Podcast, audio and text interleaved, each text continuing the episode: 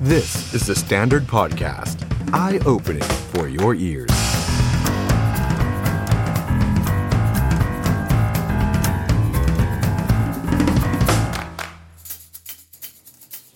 สวัสดีครับ ต้อนรับทุกท่านเข้าสู่รายการ The Standard Now อยู่กับผม ออฟชัยนนท์ หานคีริรัตน์นะครับ ช่วงส่งท้ายปีเก่าต้อนรับปีใหม่แบบนี้ครับ เรายังอยู่กับรายการพิเศษนะครับ นี่คือ The Standard Now and Next 2024 ครับ แน่นอนครับเมื่อวานนี้เราคุยกับรองพบตรครับพลตบเอกสุรเชษฐ์หักพานไปแล้ว ในขวบปีที่ผ่านมาก็ถือว่าเป็นอีกหนึ่งปีของรองโจ๊กนะฮะที่โอ้โห มีทั้งขึ้นแล้วก็มีทั้งลงมีทั้งดราม่าเยอะแยะไปหมดเลยนะครับ แล้วก็ได้พูดคุยในภาพรวมของวงการตำรวจด้วย วันนี้ครับขออนุญาตครับ แน่นอนว่าขวบปีที่ผ่านมาเป็นอีกหนึ่งปีที่วงการตำรวจก็ถือว่าเจอกระแสวิพากษ์วิจารณ์เยอะมากนะฮะบางท่านบอกว่าปีที่แล้วเยอะ ผมว่าปีนี้เนี่ยเผลอๆจะเยอะกว่าด้วยซ้ำไปนะครับ เพราะว่าเดิมทีแล้วเนี่ยเวลาประชาชนมีปัญหา เราจะนึกถึงใครครับ ตำรวจครับตำรวจจะต้องเป็นที่พึ่งให้กับพี่น้องประชาชนใช่ไหมครับ แต่กลายเป็นว่าทุกวันนี้เนี่ยประชาชนบางส่วนเนี่ยก็รู้สึกว่าตำรวจเนี่ยพึ่งพาไม่ได้บ้างแหละ แม้กระทั่งผมว่านะปีที่ผ่านมาเนี่ยปีเนี้เป็นปีที่คนกลางเติบโตขึ้นเป็นอย่างมากครับเราเห็นสายไหมต้องรอด เราเห็นกันจอมพลัง เราเห็นคนนั้นคนนู้นคนนี้ ที่กลายเป็นว่าต้องเป็นคนกลางในการพาประชาชนไปแจ้งความหรือติดตามความคืบหน้าของคดี มันถึงจะคืบฮะกลายเป็นว่าความเชื่อมั่นของพี่น้องประชาชนต่อตำรวจ ลดน้อยถอยลงไปอย่างไม่น่าเชื่อ แล้วก็เกิดภาพลบเยอะแยะมากมายครับ ไม่ว่าจะเป็นมีมาเฟียที่อยู่เหนือตำรวจหรือเปล่า วงการตำรวจที่เกิดการรีดไถกันมาอย่างยาวนาน ทุจริตคอร์รัปชันไปพัวพันกับสิ่งผิดกฎหมายซะเอง และดราม่าใหญ่ก็คือการแย่งชิงเก้าอี้ผู้บัญชาการตำรวจแห่งชาติในปีที่ผ่านมาที่ดูเดือดเหลือเกิน เกิดอะไรขึ้นกับวงการตำรวจคำว่าปฏิรูปองค์กรตำรวจจะเกิดขึ้นได้จริงหรือไม่ วันนี้เราจะมาพูดคุยกับแขกรับเชิญ 2 ท่านนะครับ แน่นอนนะครับว่าเอ่อเราจะมาพูดคุยกับ นักการเมืองที่เป็นตัวแทนภาคประชาชนกันบ้างนะครับ และอีกหนึ่งท่านก็เป็นคณะกรรมการข้าราชการตำรวจ ว่าเราจะเอาอย่างไรต่อไปกันดี กับองค์กรตำรวจในปี 2024 ครับ วันนี้เราอยู่กับพลตำรวจเอกเอกอังสนานนท์คณะกรรมการข้าราชการตำรวจผู้ทรงคุณวุฒินะครับ และคุณวิโรธลักษณะอดิศรสสบัญชีรายชื่อพักก้าวไกลครับสวัสดีทั้งสองท่านครับ สวัสดีครับ สวัสดีครับ สวัสดีครับ สวัสดีครับ สวัสดีครับ ครับวันนี้ขอบพระคุณทั้งสองท่านนะฮะที่ให้เกียรติกับรายการอย่างมากนะครับ ครับ มาร่วมพูดคุยสรุปภาพรวมขององค์กรตำรวจในขวบปีที่ผ่านมา ครับ แล้วก็มองไปในอนาคตร่วมกัน ว่าจะเกิดอะไรขึ้นนะครับ เอาเป็นว่าจริง ๆ เดี๋ยวพี่น้องตำรวจก็จะมาโกรธผมโอ้โหพูดไปมีแต่เรื่องลบๆ ทั้งนั้น แต่ก็ต้องบอกอย่างนั้นจริง ๆ ว่าปีที่ผ่านมาเนี่ยข่าวลบเยอะมากนะฮะถ้าผมพูดเอาแบบรวบยอดตอนเนี้ย มันมีเรื่องของการทุจริตคอร์รัปชันเรื่องการรีดไถเอ่อเรื่องของการไปพัวพันกับผู้มีอิทธิพล ปล่อยให้ผู้มีอิทธิพลเนี่ยมาอยู่เหนือตำรวจได้ยังไง ถ้าเราโฟกัสไปที่เรื่องนี้ ครับ ปีที่ผ่านมาเนี่ยที่เด่นชัดที่สุด ก็น่าจะมี 2 เรื่องก็คือกำนันนกกับเสียแป้ง ถ้าพูดถึง 2 เคสนี้ แต่ละท่านคิดเห็นยังไงฮะ ผมก็จะเรียกพี่เอกแล้วกันนะฮะ ครับผมยินดีต้อนรับครับครับ พี่เอกมองยังไงกับเรื่องมาเฟียผู้มีอิทธิพลซึ่งมันแรงมากในปีที่ผ่านมา เอ่อก็คงต้องเรียนคุณออฟอย่างนี้นะครับ ครับ เอ่อภาพทั้งหมดเนี่ยคงเป็นเรื่องที่เกิดขึ้นจริง แล้วก็คงปฏิเสธไม่ได้นะครับ แล้วก็มีเอ่อตำรวจจำนวนหนึ่งเอ่อเข้าไปเกี่ยวข้อง ครับ ก็คงแน่นอนนะก็คงเป็นเรื่องเรื่องผลประโยชน์ ครับ ไอ้สิ่งต่างๆ เหล่านี้เนี่ยถามว่าเอ่อมันมีความเป็นมาอย่างไร ครับ ก็ต้องตอบตรงกันไปตัวมาแล้วครับว่ามันเป็นเรื่องที่เกิดขึ้นมายาวนานพอสมควร อืม ระบบอุปถัมภ์ อืม จนไปเกี่ยวพันถึงเรื่องผลประโยชน์ ครับ นะครับ ทั้งนี้และทั้งนั้นเนี่ยเอ่อมันมีภาพที่ซ้อนกันสองภาพ ยังไงฮะ เอ่อคือคือภาพแรกเนี่ยถ้าที่ที่คุณออฟพูดมาทั้งหมดเนี่ยนะค ครั รับ บ เรื่องพฤติกรรมเรื่องการประพฤติการปฏิบัติ อืม ในสิ่งที่ไม่ถูกไม่ต้องทั้งหลายเนี่ย มันก็แน่นอนนะเป็นเรื่องของตำรวจที่ไม่ดีทั้งหลาย ครับ นะครับตำรวจที่ไม่ดีทั้งหลายเนี่ยมันก็เกิดจากการอีกภาพหนึ่งที่ผมอยากจะทำให้ภาพเห็นก็คือ ครับ ก็คือแสดงว่าระบบการบริหารงานบุคคล อืม ล้มเหลว อืม เพราะการบริหารงานบุคคลเนี่ยล้มเหลว ครับ เราก็ไม่ได้ตำรวจที่ดีที่เป็นผู้กำชา อืมอืม ผมยกตัวอย่างภาพให้ให้ให้คุณนอฟแล้วก็คุณวิโรจน์เนี่ยเห็นภาพ ครับ เอ่อผมเติบโตมาในช่วงที่ผู้บัญชาการตำรวจยกตัวอย่างนะครับ ซึ่งผมคิดว่าคุณวิโรจน์ก็คงจะรู้จักคุ้นเคยชื่อ ครับ ท่านดี ท่าน ครับ พลตำรวจเอกเสรีพิสุทธิ์เตมียเวท อืม ท่านพลตำรวจเอกอดุลแสงสิงแก้ว ครับ เขาถามว่าในยุคในสมัยนั้นเนี่ยมีเรื่องพวกนี้เกิดขึ้นไหม อืม ไม่ใช่ว่าไม่มีเรื่องตำรวจทุจริตเขาจะ อ่ามี มีแน่นอนตำรวจประพฤติเร็วตามต่ำช้าอะไร อืม สารพัด อืม นะครับเรื่องสำนวนเรื่องอะไรต่างๆเนี่ยมันมีแน่นอน แต่ถามว่ามันมีในลักษณะที่โจงครึ้มหรือเป็นอย่างที่คุณอ๊อฟพูดไหมฮะ มันหนักเท่าทุกวันนี้ไหม อ่าทุกวันนี้ทุกวันนี้ปีนี้สมมติถ้าถ้าจะ ถ้าเทียบกับปีนี้ ถ้า เลย เทียบ นะฮะ กับปีนี้ ครับ คงไม่ใช่ปีนี้แล้วก็คงตั้งแต่ปี 65 อะไรเนี่ย ครับ ถ้าย้อนกลับไป 10 ปี อืม มันเป็นยุคเป็นสมัยไหน เพราะว่าผบคนสุดท้ายเนี่ยก่อนที่จะเกิดการเอ่อรัฐประหารโดยคอสชเนี่ยคือท่านอดุลแสงสิงแก้ว ครับ เนี่ยผมก็อยู่ในช่วงนั้นเนี่ย อืม ผมก็ทำให้เห็นภาพมาเพราะว่าก็คือก็บทสรุปก็คือ คือถ้าเรามีระบบการบริหารบุคคลที่ดี ครับ มีระบบคุณธรรมตำรวจที่ดี อืม ได้รับการแต่งตั้งเจริญเติบโต ครับ ตำแหน่งหลักเนี่ยมันมีอยู่ 4ตำแหน่งนะตำรวจ2 0 0 0 0กว่าคนเนี่ย ฮะ ผมเรียนคุณออฟกุณวิโรธ อืม ก็คือหนึ่งถ้าเรามีพบตรดี ครับ เรามีผู้บัญชาการภาคดี อืม เรามีผู้จัดการภาคนี่ก็สิบคน ครับ นอนนครบาลเก้าไม่เอาไอ้พวกผู้จัดการตมสนับสนุนที่ไม่ใช่ตำรวจหลักนะ ฮะ ตำรวจพื้นที่มีผู้การจังหวัด อืม เจ็ดสิบเจ็ดจังหวัดบวกนครบาลอีกเก้าเขตเนี่ย ครับ อีกแปดสิบคน อืม มีผู้กำกับหัวหน้าโรงพักเนี่ย อืม พันสี่ร้อยแปดสิบสถานี ตัวเล ครั ข บ ของพันห้าเนี่ยคนจำนวนพันหกร้อยคนเนี่ยถ้าเราเรามีระบบเอ่อระบบบริหารงานบุคคล ระบบคุณธรรมเขาเจริญเติบโต เราได้คนดี อืม นี่คือคนที่จะไปแฮนเดิล ครับ ตำรวจสองแสนคนที่จะดูแลพี่น้องประชาชน อืม อันนี้คือภาพที่ผมสะท้อนให้เห็นว่า โอเค ภาพตำรวจที่มีที่ไม่ดีทั้งหลาย สารพัดจะหนึ่งสองสามสี่อะไรอย่างที่คุณรับมาไม่ปฏิเสธเลย ครับ นะครับ เราจำเป็นที่จะเอาภาพที่สองเนี่ยที่จะต้องเอ่อคัดสคัดเลือก อ่า บุคคลที่เป็นหลักเนี่ยเพื่อที่จะมา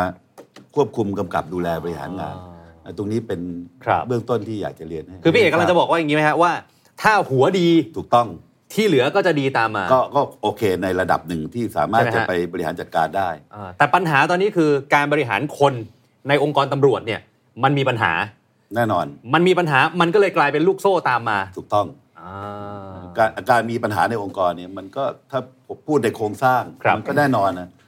โครงสร้างก็ต้องนึกถึงกฎหมายที่เป็นฐาน ครับ อย่างปีเนี้ยที่ที่เราได้คุยกันก่อน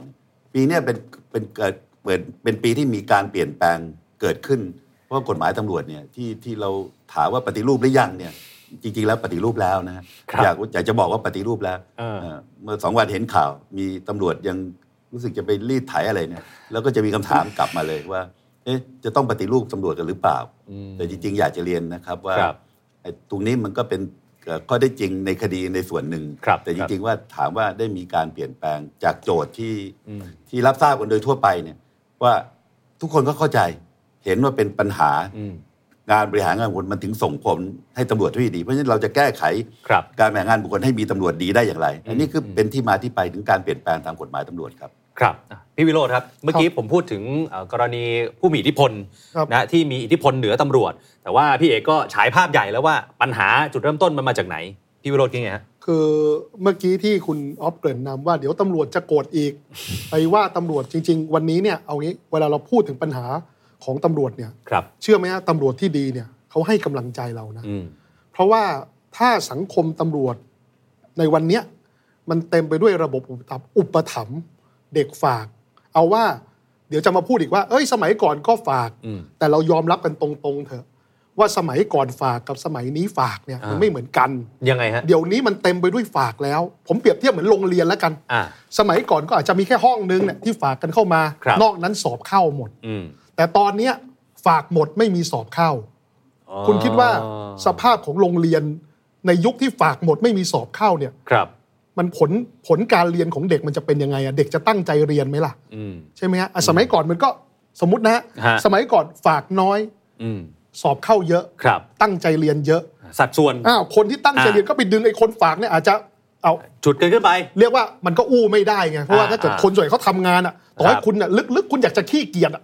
มันก็ถูกวัฒนธรรมองค์กรพาให้คุณต้องทำงานถูกปะ ครับ แต่ถ้าเกิดสังคมตอนเนี้ยของตำรวจที่มันเต็มไปด้วยเด็กฝากเกิดปัญหาอะไรขึ้นนะ อืม คนที่เขาตั้งใจทำงานเขาท้อแท้ไหมเขาท้อแท้เขารู้ว่าเขาตั้งใจทำงานเขา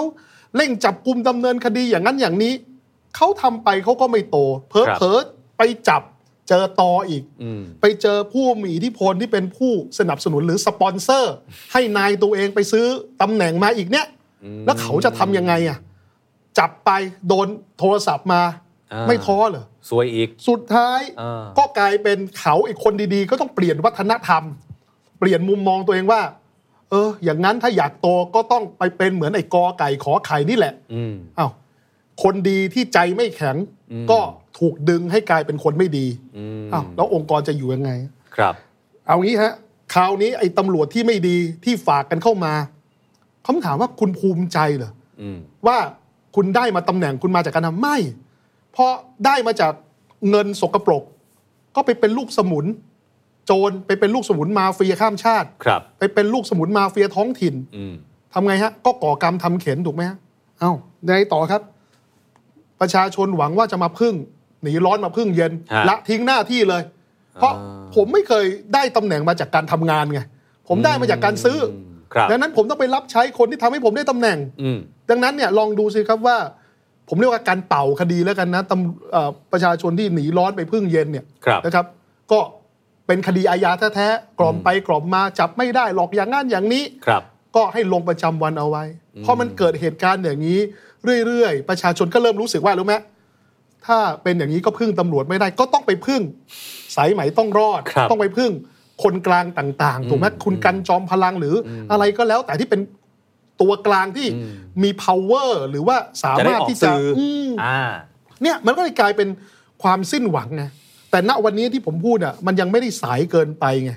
เพราะตำรวจที่ดีเท่าที่ผมสัมผัสเนี่ยเขาก็ยังทำงานอยู่ไง ครับ แต่ถ้าเกิดปล่อยเอาไว้เป็นแบบนี้แล้วอย่างงี้ฮะเด็กฝาก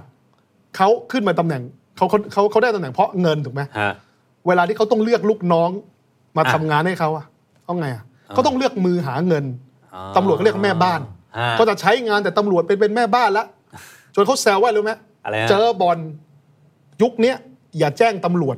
อ่า ถ้าแจ้งตำรวจใครซวยรู้ไหม ใครฮะ คุณคิดว่าบอลจะถูกปราบเหรอเปล่าไอ้ตำรวจที่เป็นแม่บ้านซวยไง อ๋อ เหมือนว่าคุณออฟเป็นแม่บ้านคือเป็นตำรวจในดาบอะที่คอยเก็บเงินเก็บสวยให้ผมอะผม ครั จะ บ เรียกคุณออฟมาด่า อืม เฮ้ยบอลนี้ออฟ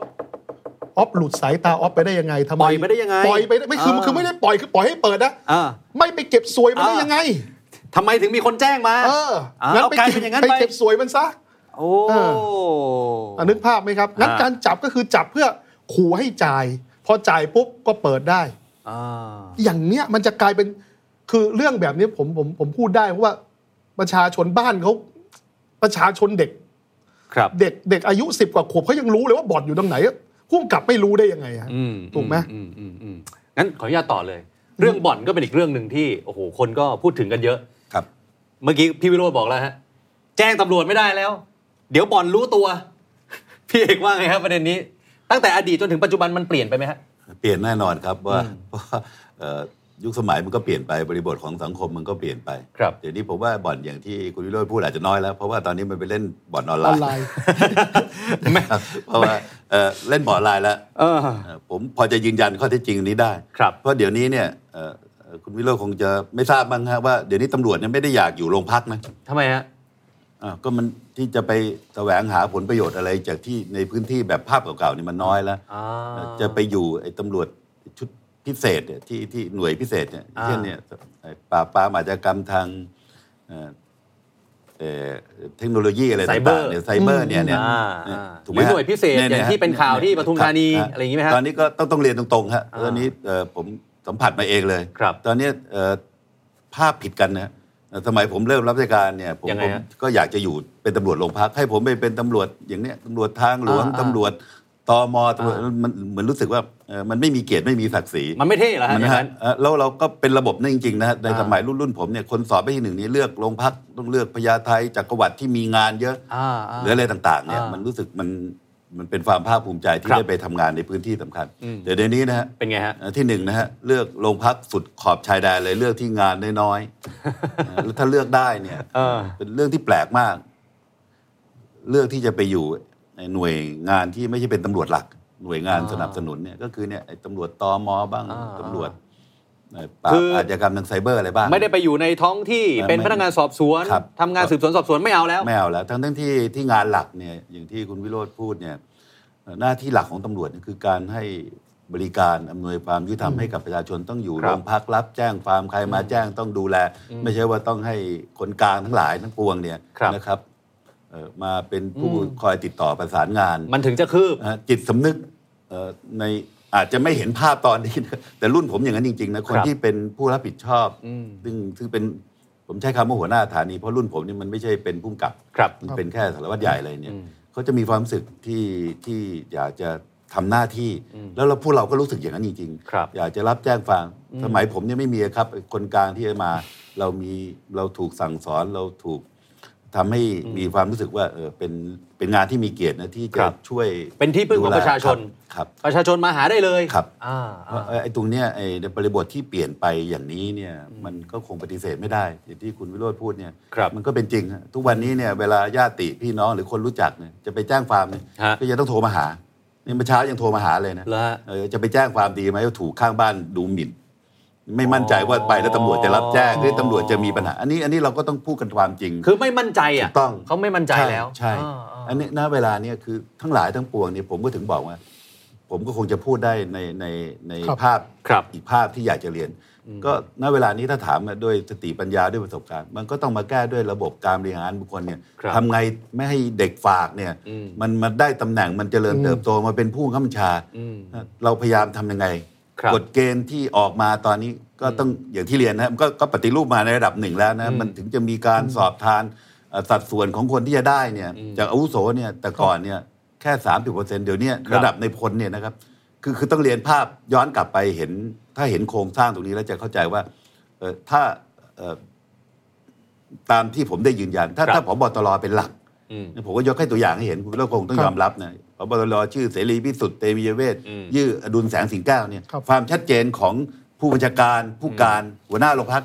ในรุ่นผมเป็นอย่างนั้นเลย ครับ ผมเป็นผู้การภาคหนึ่งนี่ผมยืนยันเลยนะ ในเขตรับผิดชอบปริมณฑลหมด อืม ไม่มีเรื่องปัญหาไอ้เรื่องต่าง ๆ เหล่า ครั นี้ บ ที่ที่คุณวิโรจน์พูดให้เห็นภาพอย่างที่เห็น ซึ่งซึ่งณเวลานี้ก็ก็อย่างที่บอก อืม เอ่อตรงเนี้ยสะท้อนว่าอะไรก็สะท้อนว่าเราก็จะต้องให้ความสำคัญ ครับ นะหรือแม้กระทั่งปัญหาที่เราพูดกันเนี่ยวิโรจน์ก็คงจะติดตามอยู่เนี่ยเรื่องการแทรกแซง ตอนนี้ผมก็พูดได้ว่ามันก็ต้องเอาเรื่องเรื่องการที่จะปรับปรุงกฎหมาย ครับ นะครับเอ่อเขียนให้มันกระชับเขียนให้มันตอบโจทย์ได้ว่าเอาละเอ้ยเด็กฝากไม่ได้นะอย่างตอนนี้ก็ต้องบอกนะในสัดส่วนตอนนี้อย่างในพลเนี่ยเด็กฝากยังมีฮะ ครับ มีมีมาแข่งอีกห้าสิบเปอร์เซ็นต์แต่ห้าสิบเปอร์เซ็นต์เนี่ยฝากไม่ได้อาวุโส า ไอ้อย่างเงี้ยจบ อ่าอ่า นะแล้วก็ปีเนี้ยเป็นการแต่งตั้งปีแรกที่ผมยืนยันตลอด ครับ แล้วก็ได้ได้คำตอบมาในระดับหนึ่ง อืม ก็คืออาวุโสเนี่ยเอ่อได้ได้เติบโตขึ้นในหน่วย ครับ ไม่ใช่อาวุโสถูกเอามาเก็บไว้ใน อ๋อ ที่ที่ไม่สามารถแสดงให้เห็นความรู้ความสามารถ อ่า อันเนี้ยมันจะค่อยๆ ต้องต้องเรียนตรงๆกันนะค ครั รับ บ ก็ไม่อยากจะบอกว่าเปรียบเหมือนกับกรุงโรมต้องมาสร้างวันเดียว แต่ว่าต้องทำ อืม หลายคนก็อาจจะไม่ได้ไม่ได้คำตอบทั้งหมด หรือแม้กระทั่งหลาย ๆ เคสเอ่อเคสผู้กำกับตมภูเก็ตลาออก อ่า เคส อ่า เอ่อสารวัตรสอบสวนลาออกอย่าง ครั เงี้ บ ย อืม จริง ๆ แล้วเนี่ยมันก็มีคำตอบมันคงคงจะไปให้ตามกระแสเอ่อทางสังคมที่ฟังข้อมูลอีกฝ่ายเดียวไม่ได้ ครับ ว่า ตรงเนี้ยผู้กำชานี้ต้องมาดู แล้วก็จะต้องมาปรับปรุง ครับ ซึ่งในส่วนนี้ผมก็ยังยืนยันว่า เราก็จะต้องพยายามที่จะเอาละจะต้องปฏิรูปต่อก็ต้องปฏิรูปแล้วครับ คือประประชาชนพอฟังแบบเนี้ยพอฟังแล้วก็เหมือนจะรู้สึกดีขึ้นนิดนึงนะครับว่าอ่ะตามอาวุโส 50 แต่ก็ยังเด็กฝ่ายอีก 50 มันจะเป็นร้อยไปเลยนี่มันต้องใช้เวลาใช่ไหมฮะ ก็ก็มีสองทฤษฎีฮะ ครับ คือคือก็ต้องเรียนตรงๆ จริง ๆ เนี่ย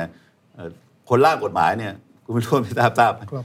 เขาให้ร้อยเปอร์เซ็นต์นะฮะเลื่อนตำแหน่งสูงขึ้นเนี่ย ครับ แต่พอชั้นกรรมาธิการเนี่ยไปแก้เนี่ยสำนักงานตำรวจแห่งชาตินี่ก็ไปดีเฟนต์ก็บอกไม่ได้แล้วบางทีบางครั้งก็อ้างด้วยเหตุด้วยผลอะไรสารพัดเนี่ย ฮะ เพราะว่าโจทย์เนี่ยที่ต้องการคำตอบเดียวเนี่ยมันจบคือถ้าการเลื่อนตำแหน่งสูงขึ้นเนี่ยอาวุโสหมด ครับ มันมันไม่มีปัญหาเรื่องเรื่องฝ่าย อืม ฝ่ายหนึ่งก็โต้แย้ง ถ้าอย่างนี้ก็ไม่มีใครทำงานอย่างงู้นอย่างนี้ สารพัดที่จะพูดทุกอย่างมันเป็นเหรียญสองด้านหมด ครับครับ แต่ว่าณเวลาเนี่ยมันมาในระดับหนึ่ง อืม ผมเรียนนะที่จริงสัดส่วนเนี่ยเอ่อไม่ใช่แค่ 50%ไม่ใช่แค่ 33เ็ ครับ กฎหมายเขียนว่าอย่างน้อย เพราะฉะนั้นถ้าผู้บัญชาหัวหน้าหน่วยบางหน่วยเนี่ยอย่างผมไปเจอหน่วยบางหน่วยเนี่ยมันใช้เอ่อทางด้านเทคนิคสำนักงานตรวจสอบเนี่ยผู้จัดการบอกผมบอกพี่ของผมเนี่ยไม่ใช่ 33เปอร์เซ็นต์นะ ฮะ ผมให้ร้อยเปอร์เซ็นต์เลย เพราะมันก็ความรู้ความน่าไม่ได้แตกต่างกันอัน ค นี้ รับ มันก็เกิดระบบคุณธรรม อืม มันก็พูดเป็นคำตอบที่ที่จะตอบคุณวิโรจน์ได้ว่าเอา ครั ละ บ ถ้าไม่มีเด็กฝากเมื่อไม่มีเด็กฝากทุกคนได้มาด้วยความรู้ความสามารถของตัวเองด้วยอาวุโส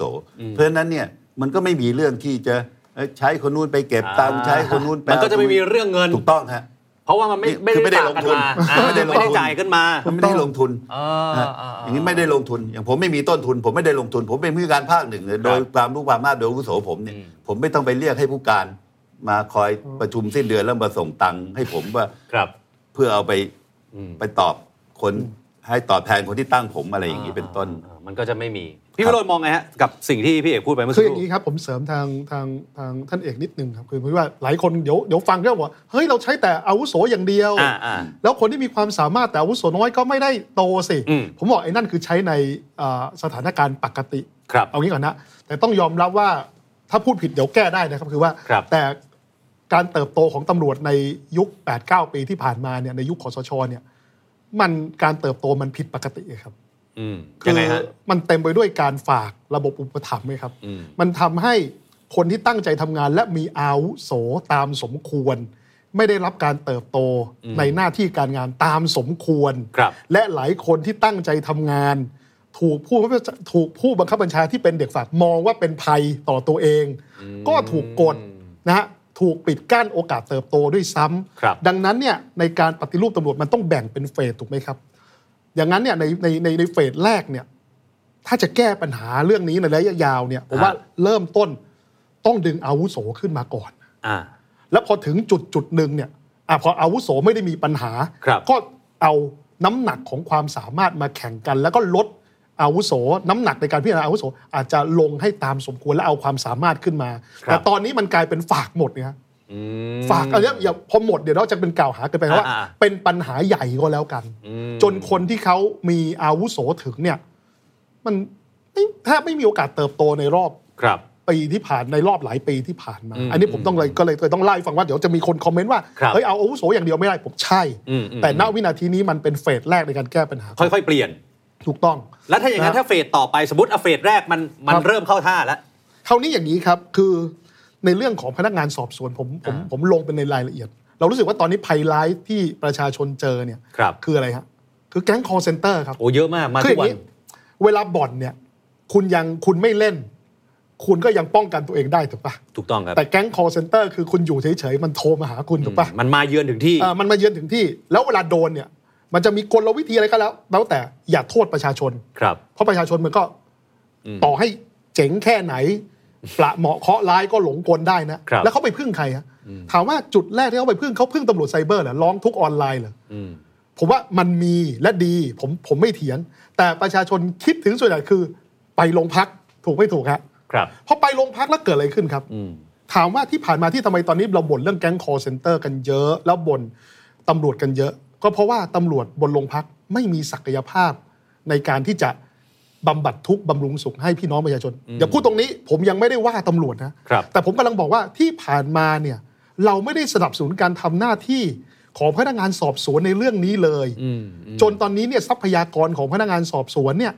ไม่ได้มีเพียงพอที่จะรับมือกับอาชญากรรมทางไซเบอร์แบบเนี้ย อ่า ปรินเตอร์ยังต้องซื้อเองหมึกปรินเตอร์ยังต้องซื้อเอง กระดาษปริ้นยังต้องซื้อเอง คุณคิดว่าสภาพการสนับสนุนพนักงานสอบสวนแบบเนี้ย จะเอาอะไรไปสู้ เออคุณจะเอาอะไรไปสู้กับโจรไซเบอร์ อ่า ที่เขาคุกคามประชาชน อืม ผมก็เลยเสริมกับท่านเอกว่า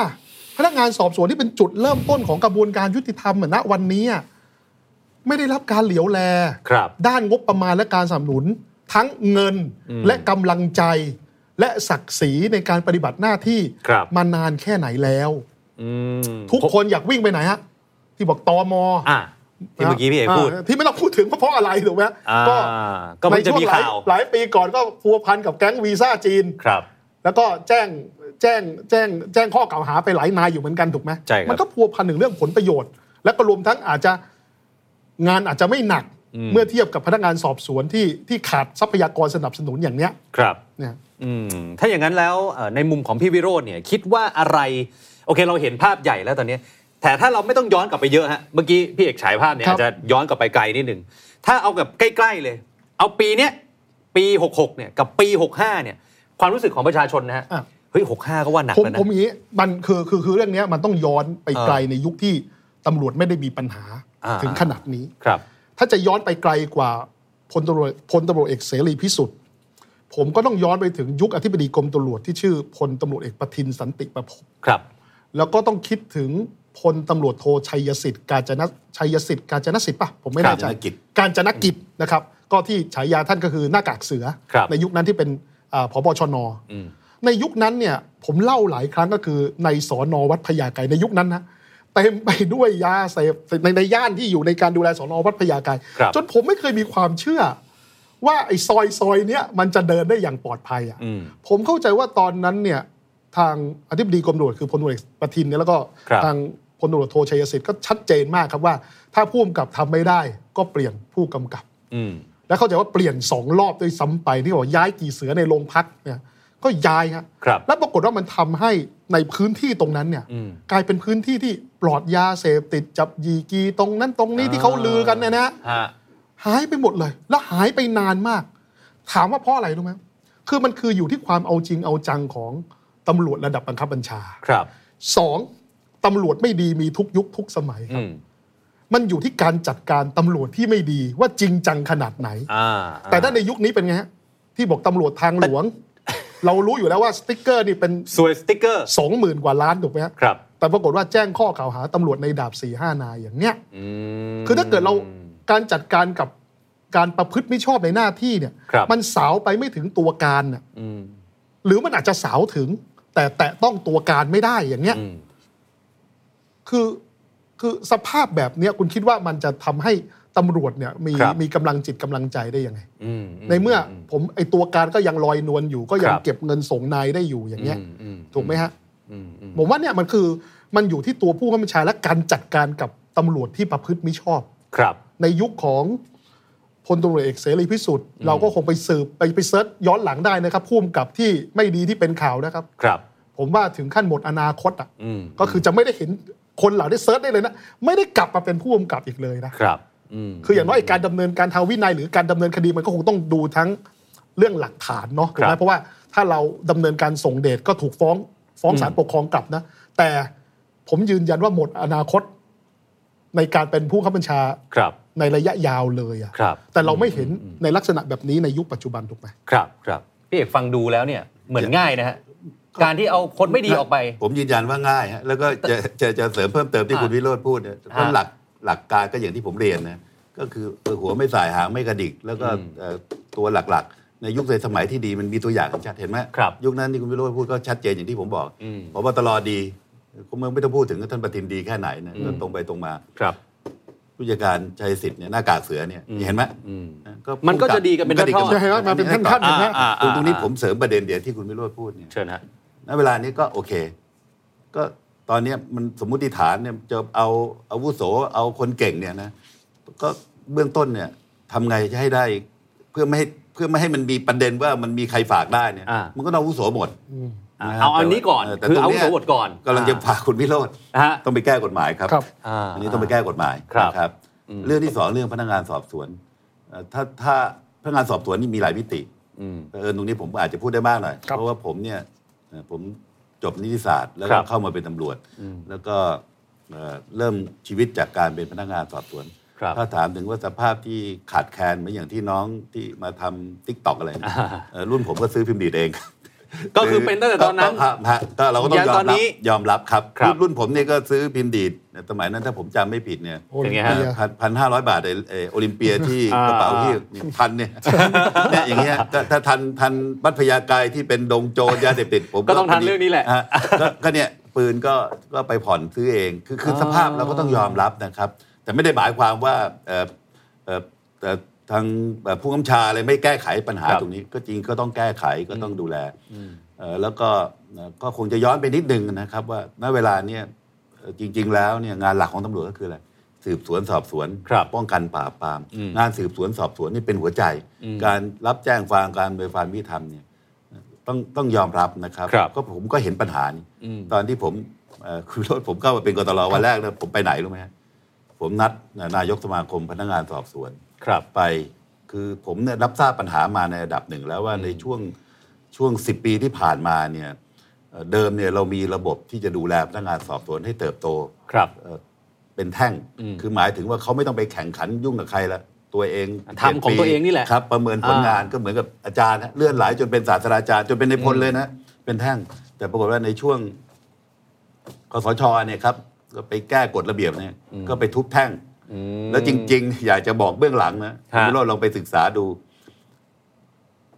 การปฏิรูปตำรวจนะเกือบจะไม่เกิดขึ้น ครับ เพราะไอ้เกี่ยงกันไกประเด็นเรื่องนี้ฮะร่างเดิมของอาจารย์มีชัยทำมาเนี่ยมีแท่ง ฮะ สำนักงานตำรวจแห่งชาติไม่ยอม อ่า ตอนนี้ก็ไปลักกระปิดลักกระเปิดเอ่อตำแหน่งพนักงานสอบสวนเนี่ยเอ่อมีระบบแท่งให้เลื่อนไหลเนี่ย ครับ แค่ช่วงต้น อืม จากรองสารวัตรเป็นสารวัตรแล้วก็เป็นรองผู้กำกับ ฮะ แล้วก็ขาด แล้วไปโผล่อีกทีก็เป็นผู้กำกับรองผู้การ ครับ ที่จริงเนี่ยในระบบที่ควรที่จะถูกขึ้น ณ เวลาเนี่ยที่จะต้องพัฒนาให้มัน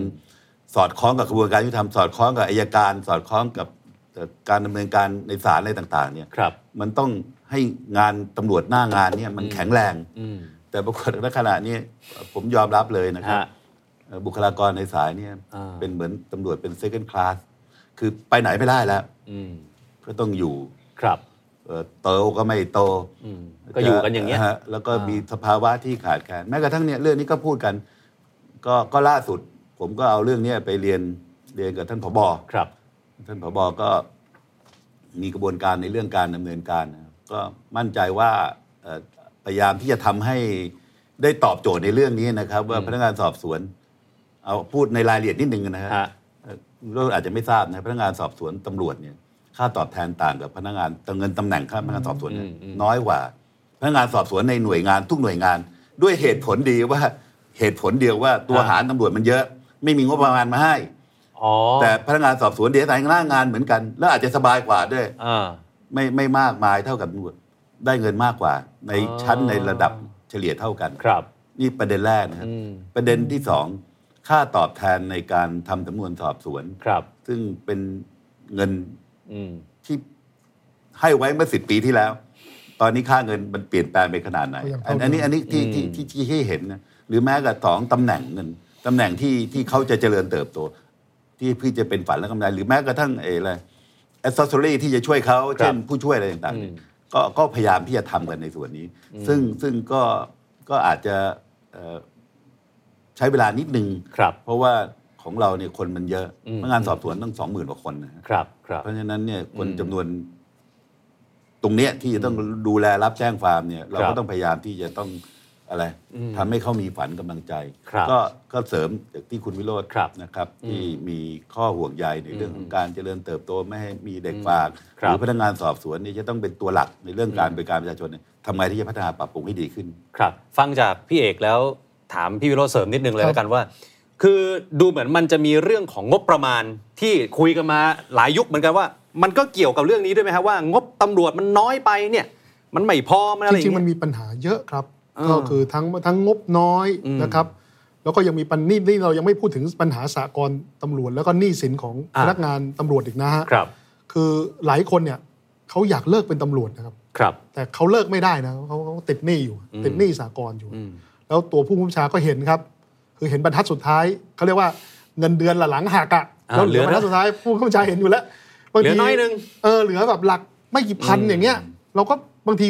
เราก็จินตนาการได้อยู่แล้วเขาเขาเขาอยู่ไม่ได้อยู่แล้วอะใช่ไหมฮะ อืม แล้วก็เออนี่คือเราแต่เราอย่าไปกล่าวหาว่าคนเงินเดือนน้อยเนี่ยนะครับ ต้องไปทำอ่าเรื่องผิดกฎหมายนะ ครับ แต่ตำรวจหลายคนก็ต้องไปนั่งทำงานไซด์ไลน์เคยเห็นไหมฮะที่มันต้องไปช่วยเอ่อภรรยาขาย อืม นั่นขายนี้ต้องอ่ะผมผมผมผมยังเคยเจอแบบว่ามาตัดผมอย่างเนี้ย อืมอืม คือผมเห็นว่าเออช่างตัดผมแต่คนนี้ไว้ทรงผมอะไม่ทุกทีช่างจะต้องไว้ทรงผมแบบเท่ๆหน่อยใช่ไหม ครับ เออทำไมไว้ทรงผมแบบเหมือนพนักงาน อ่า อ่าสอบ แบบ สวน เกรียน นะเหมือน อะไรอย่างงี้ ตำรวจเออเขาบอก อ่า เขาเขาเป็นตำรวจเขาก็เอามาใส่อะไรนะเขาเรียกว่าเวลาที่เขาเลิกงานอ่ะ อ่าก็มาตัดผม ก็มาเช่าก็มาเช่าโต๊ะ แล้วเพื่อมาตัดผมเพื่อหารายได้เสริม ม คือในสภาพแบบเนี้ย ครับ มันก็คุณลองคิดดูว่าตำรวจอยู่ในสภาพกระเบียดกระเสียนอย่างเงี้ยในขณะที่โจรมัน อืม อู้ฟู่อ่ะมันจะสู้กันยังไงอ่ะ อืม นะผมว่าเรื่องนี้มันก็เป็นเรื่องที่ผมคิดว่า นี่ยังไม่นับว่าไอ้ในส่วนของสืบสวนด้วยนะครับ ครับ สืบสวนเนี่ย สังเกตว่าผู้ข้าบัญชาชอบบอกว่าเวลาให้ข่าว ผมสั่งการแล้วต้องจับให้ได้ภายใน 7 วัน อ่า เชื่อไหมไอ้คำเนี้ยผมเคยเจอตำรวจเขาบอกเขาเครียดที่สุดเลยฮะ ทำไมฮะ งบไม่มาฮะมาแต่คำสั่งไงแล้วผมจะเอาเงินที่ไหนไปเฝ้าไอ้โจรมันก็ต้องทุกอย่างใช้ทรัพยาก ใช้ ร เงิน ทั้งหมดนั้นนะครับ อ่า เอาไปเฝ้าไปติดตามผู้ต้องสงสัยเครือข่ายวงสาคนาญาติว่าจะไปหลบหนีอยู่กับใคร ทั้งหมดทั้งทั้งมวลต้องใช้งบประมาณทั้งสิ้นดังนั้นผมว่าเรื่องงบประมาณเนี่ยมันก็ต้องพิจารณาในเรื่องนี้ด้วย ครับ แล้วสุดท้ายเนี่ยพองบประมาณพอขาดแคลน พอนายสั่งว่าจะต้องไปจับไอ้คนนี้ให้ได้ สุดท้ายจะหาเงินจากใครอ่ะ ครับ หลายครั้งก็ต้องไปหาเงินจากไอ้สีเทาอีก ก็เป็นหนี้บุญคุณของไอ้ไอ้ไอ้ ตรงนั้ สี นน่ะ เทาอีก อ่าอ่า แล้วก็ต้องมาใช้หนี้บุญคุณเขาอีก อ่า อ่าก็ต้องมาปล่อยให้ไอ้ธุรกิจผิดกฎหมายมันดำเนินไปในชุมชนสังคมอีก ครับ มันก็เป็นมันก็เป็นเรื่องที่มันพัวพันอย่าง มัน เนี้ ไม่ ย รู้จบ อืม แต่ยังไงก็ตามครับพวกนี้มันคือข้อจำกัด ครับ แต่จุดเริ่มต้นก่อนนะ อืม คือถ้าแก้เรื่องการซื้อขายตำแหน่งไม่ได้ คุณคาดหวังอะไรต่อจากนี้ไม่ได้เลย อืม เพราะถ้าเกิดคนที่เข้ามารับตำแหน่งมีต้นทุนเมื่อไหร่ ครับ คือเขาต้องถอนทุนหรือต้องไปรับใช้ในทุน อืม ซึ่งในทุนเหล่านั้นก็เป็นธุรเป็นเป็นเจ้าของธุรกิจผิดกฎหมายถูกไหม ครับ มันก็จะเป็นปัญหาอย่างนี้พัวพันกันไม่จบไม่สิ้นไงฮะ อื ถูกไหม อืมอืม อืม คือคือพอฟังมาแบบนี้แล้วเนี่ย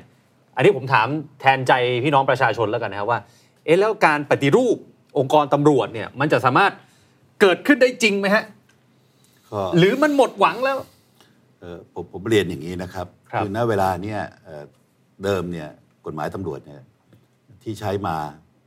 แต่ก่อนเนี่ยเราเพิ่งมาเปลี่ยนแปลงเมื่อปี 65เนี่ยคือเป็นการปฏิรูปแล้ว ใช่คปรับ ฏิรูปในที่นี้หมายถึงปฏิรูปบริหารงานบุคคล อืม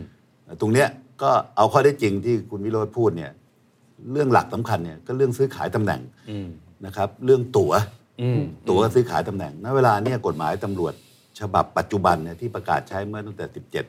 เอ่อตุลาคมปี 65 แล้ว ค ก็ รับ ใช้มาถึงคราวนี้ อืม ผมผมพอตอบได้ในระดับหนึ่ง การแต่งตั้งปีเนี้ยที่เกิดขึ้นตั้งแต่ผมเข้ามาเป็นกตลเนี่ย ครับ ตอบโจทย์ในเรื่องคุณวิโรจน์ได้ในระดับหนึ่งนะฮะ อืม เอ่อผมไม่อยากจะบอกว่ามันไม่มีการซื้อขายตำแหน่งร้อยเปอร์เซ็นต์ อืม แต่ว่าไอ้เสียงที่เข้ามาเนี่ยแทบจะไม่ได้ยินเลยนะครับ อืม อ่ะผมเรียนกันตรงๆว่าเอ่อณเวลาเนี้ยเอ่อมีสองระดับ ครับ เรื่องผบไม่ต้องพูดไปจบไปแล้วอ่ะระดับในพล เดี๋ยวเดี๋ยวเดี๋ยวเดี๋ยวผมกำลังจะรอถามช่วงต่อไปนะ แล้วฮะก็ไม่เป็นไรจะถามถามคุย ได้ เรื่องนี้เรื่องนี้ผมคุยได้สามวันสามคืน อ่ะโอเค ยู่แล้ว โอเคโอเคอ่ะ นะ อ่ะต่อฮะ ก็ ต่อฮะ เรื่องระดับในพลเนี่ยวิโรจน์ปีนี้ผม ครับ ผมยืนยันนะครับ ไม่ใช่ว่าจะมาพูดเอาดีเอาเด่นนะที่เข้าไปทำงาน ผมสดับตับฟังวิโรจน์ผมมาจากการเลือกตั้งของตำรวจทั่วประเทศ ครับ นั้นผมมีพี่มีน้อง อืม ที่ร่วมอุดมการณ์ก็คือหมายถึงตำรวจดีๆ อย่างที่คุณพูดที่เขาไม่ค่อยพูดกับใครเนี่ย อืม แต่เขาพูดเขาบอกผมระดับตับฟังมาเอ่อระดับในพลเนี่ยแทบจะไม่มีเสียงเลยก็เนื่องจากว่าอาจจะเป็นช่วงที่เปลี่ยนผ่านหรืออาจจะใหม่ ครับ ๆ กับสองระดับที่ผ่านไปก็คือระดับในพันทั้งหมด ก็ก็เนื่องจากผมถึงบอกนะคือต้องให้เห็นภาพ เนื่องจากผู้บัญชาการระดับในพลที่ไปตั้งในพวกระดับในพันเนี่ย อืม ทุกคนมาจากอาวุโสหมดเลยฮะ ครับ เป็นผู้จัดการภาคทั้งหมดเนี่ยผมเอ่ยชื่อได้ทุกคนมาจากอาวุโสหมด เพราะฉะนั้นเนี่ยพอเข้าไปทำในพันเนี่ยจึงไม่มี อืม เสียงอย่างที่คุณวิโรธพูดไอ้เรื่องซื้อขายตำแหน่งเพราะฉะนั้นก็โดยสรุปในภาพรวม ผมยืนยันนะครับว่าก็เอ่ออาจจะนะครับ ครับ เกืบเรียกว่าร้อยเปอร์เซ็นต์ อืม นะครับไม่ไม่ปีนี้ที่ผ่านมาเนี่ยนะครับ ไม่ไม่ไม่มีกรณีที่ที่จะเป็นประเด็นในเรื่องที่พูดกันหนาหู ครับ ในเรื่องการซื้อขายตำแหน่ง ครับ เพราะตรงนี้เนี่ยอันนี้คือเรื่องแรกที่อยากจะเรียน ครับ เรื่องที่สองเอ่อการปฏิรูปครั้งนี้เกิดขึ้นแล้วเนี่ยในกฎหมายใหม่เนี่ยเขียน กฎหมายตำรวจในยคุณวิโรธ ฮะ เขียนเลยนะครับ ว่าผู้ใดให้ขอให้รับว่าจะให้ อืม เอ่อใช้เอ่อแอบอ้าง แอบอ้างคือตัวรับเรียกจะรับสัญญาว่าจะรับกระทำการหรือไม่กระทำการใดโดยมิชอบเพื่อให้มีการแต่งตั้งหรือมีการแต่งตั้งโทษห้าปี อืม นะฮะแล้วมีองค์กรอีกองค์กรที่เกิดขึ้น ซึ่งซึ่งไม่ทุกคนไม่เคยทราบมาก่อน แม้กระผมไม่เคยทราบมาก่อน ครับ เดิมเราได้ยินมีกตช อืม มีกตล ครับ เดี๋ยวนี้มีกพคตล อืม กพคตลอะไรก็คือศาลปกครอง มีขบวนการประธานศาลฎีกาประธานศาลปกครองสูงสุด รองประธานศาลฎีกามามาคัดเลือกเจ็ดคนเจ็ดคนเนี่ยเป็นบุคคลภายนอกนะอาจจะมีสัดส่วนของตำรวจ อาจจะมีสัดส่วนณเวลานี้บอกได้เลยคณะกรรมการพิทักษ์คุณธรรมเนี่ย ครับ จะมาสอบทานฮะต่อไปนี้กตลเนี่ยยกตัวอย่างนะอย่างตอนแต่งตั้งผบไปเนี่ยถ้า ฮะ รองผบคนใดคนหนึ่งเนี่ยไปร้องเนี่ยว่า อ่า เอ๊ะไม่ถูกไม่ต้องเนี่ย อ่า ไม่ต้องไปฟ้องศาลนะไม่ต้องไปร้องปปช า อย่างท่านเสรีพิสุทธิ์นะ อ่ามาที่นี่ได้ มาที่นี่ได้เลย อ่า ขบวนการเนี่ยเหมือนศาลปกครอง ชั้นต้นเลย หมายความว่าไงวินิจฉัยอะไรเนี่ยจบเลยนะครับ อืม กรมตำรวจที่แต่ออกแต่งคำต่างแต่งตั้งไปผู้จัดการแต่งตั้งไปไม่ถูกไม่ต้องเนี่ย ครับ ถ้าวินิจฉัยมาเขาบอกว่าไม่ต้อง อืม ผิดเขาแก้ไขได้เลยสำนักงานตำรวจแห่งชาติ ผู้กำกับชาจะไปอุทธรณ์ฎีกาไม่ได้เลย ครับ คุ้มครองเฉพาะฝ่ายผู้ร้อง อ๋อ และนอกจากนั้น ถ้าฟังได้ว่าการแต่งตั้งสมมุตินะครับ ครับ อย่างที่คุณพิโรธพูดมีพยานหลักฐานพิสูจน์ได้ว่าไม่ถูกไม่ต้อง อืม ผู้บัญชาต้องรับผิดนะ อืม ต้องรับผิด ผิดวินัย ครับ และถ้าส่งมาให้กตลคราวนี้ส่งกลับมา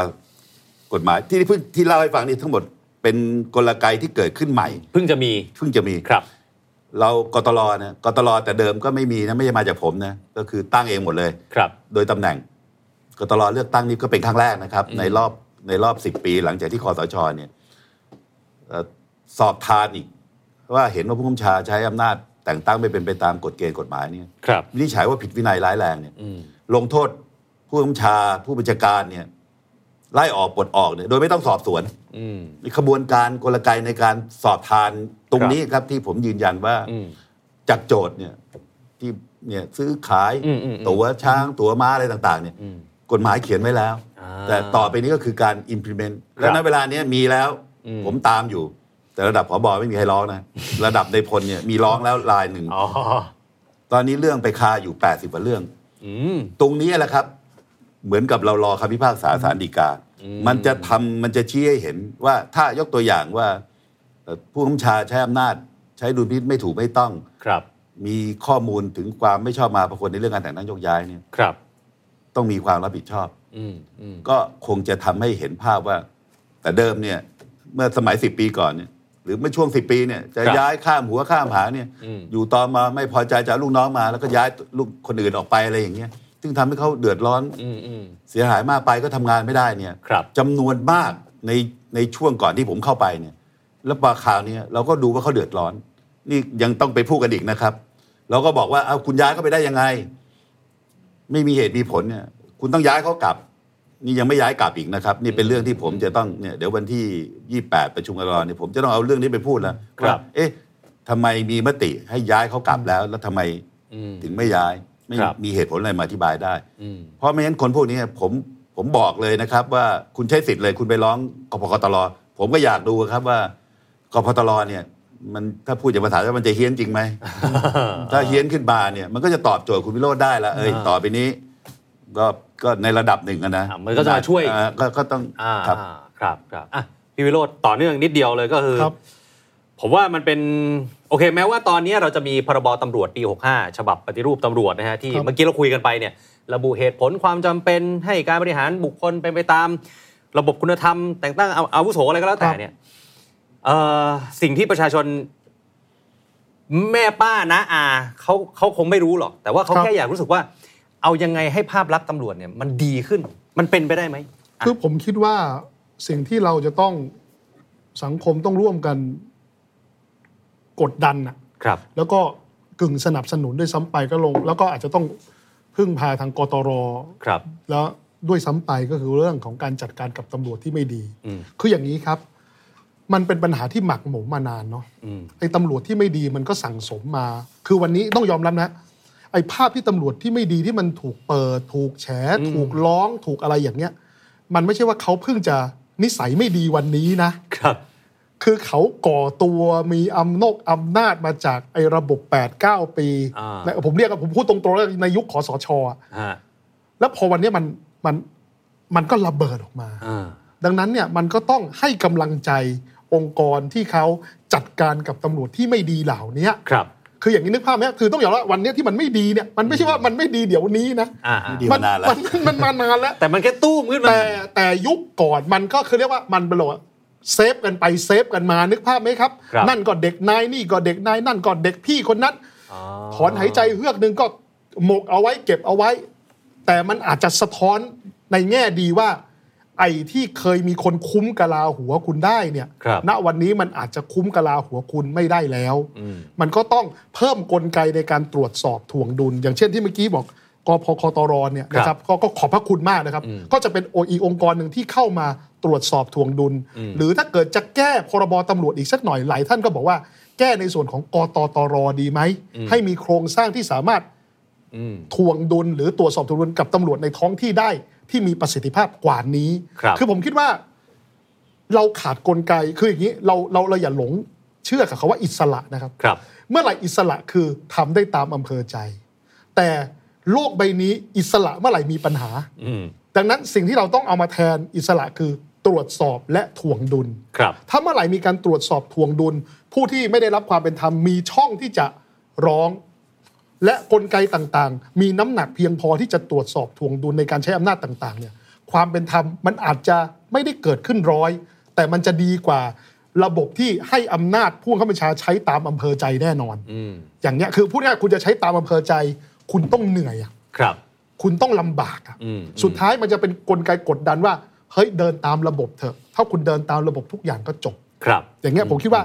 ก็ต้องรอระยะเวลาเอาง่ายๆครับ 8 9 ปีฝากกันมากี่รุ่นน่ะ ครับ เคยมีอยู่ยุคหนึ่งเนี่ยที่ยิ่งผู้บริหารอยู่นาน อืม และอยู่ภายใต้ระบบฝากอะมันจะมีการวางเครือข่ายอุปถัมภ์ด้วยนะว่า ฉันไปใครจะมาแทน และท่านนายไปใครจะมาแทนต่อ ฮะ ดังนั้นถ้าเกิดคุณไม่ได้อยู่ในไลน์ของเขานะ คุณทำงานให้ จบเลย ตายนะ คุณไม่มีทางได้ขึ้นตำแหน่งเลย อ่าอ่า ดังนั้นเนี่ยพอยุคนั้นมันหายไปแล้ว แต่ก็ต้องยอมรับว่า มันยังมี ไส้ ครือ ที่ ย เขาวางเอาไว้ อ่ อะมันยังคงอยู่ ครับ ก็ต้องหวังพึ่งกลไกในการแต่งตั้งโยกย้ายในายตำรวจอะผ่านไปสักปีสองปีสามปี อืม เพื่อเคลียร์ไอ้พวก ผมเรียกว่า สิ่งตกรุ่นน่ะ ให้มันหมดไปให้ได้อ่ะ เออ ถูกไหม เออเออ คือณวันนี้อยู่ดีๆเราจะไปคาดหวัง ผมว่าประชาชนก็อยากอยากอยากคาดห คือ วัง มัน ว่า ทำทันทีเลยไม่ได้หรอก กตล อ่า ไล่พวกนี้ออกให้หมดเลย เออ มันก็มันมันมันก็ยังไงอ่ะมันก็ เออเออ มันก็ไม่แต่ คุณออฟว่าตำรวจเก่งไหมล่ะ อ่า ตำรวจไทยใครว่าไม่เก่งเก่ง เออ นะครับ ผมเคยดูเรื่องการสอบสวนเขาเขาทำแผนผัง เออ โยงใย เออเอ ถ้ามีโครงสร้างในการรับร้องนะนะที่บอกว่าคล้ายๆสารปกครองเนี่ย ครับ ผมว่าตำรวจไทยเราเนี่ยสามารถที่จะจับได้ว่า ไอ้นายตัวเองมันไปรับเงินจากใครยังไงยังไง ถ้ากพคตรเฮี้ยนพอสมควร เนี่ยนะ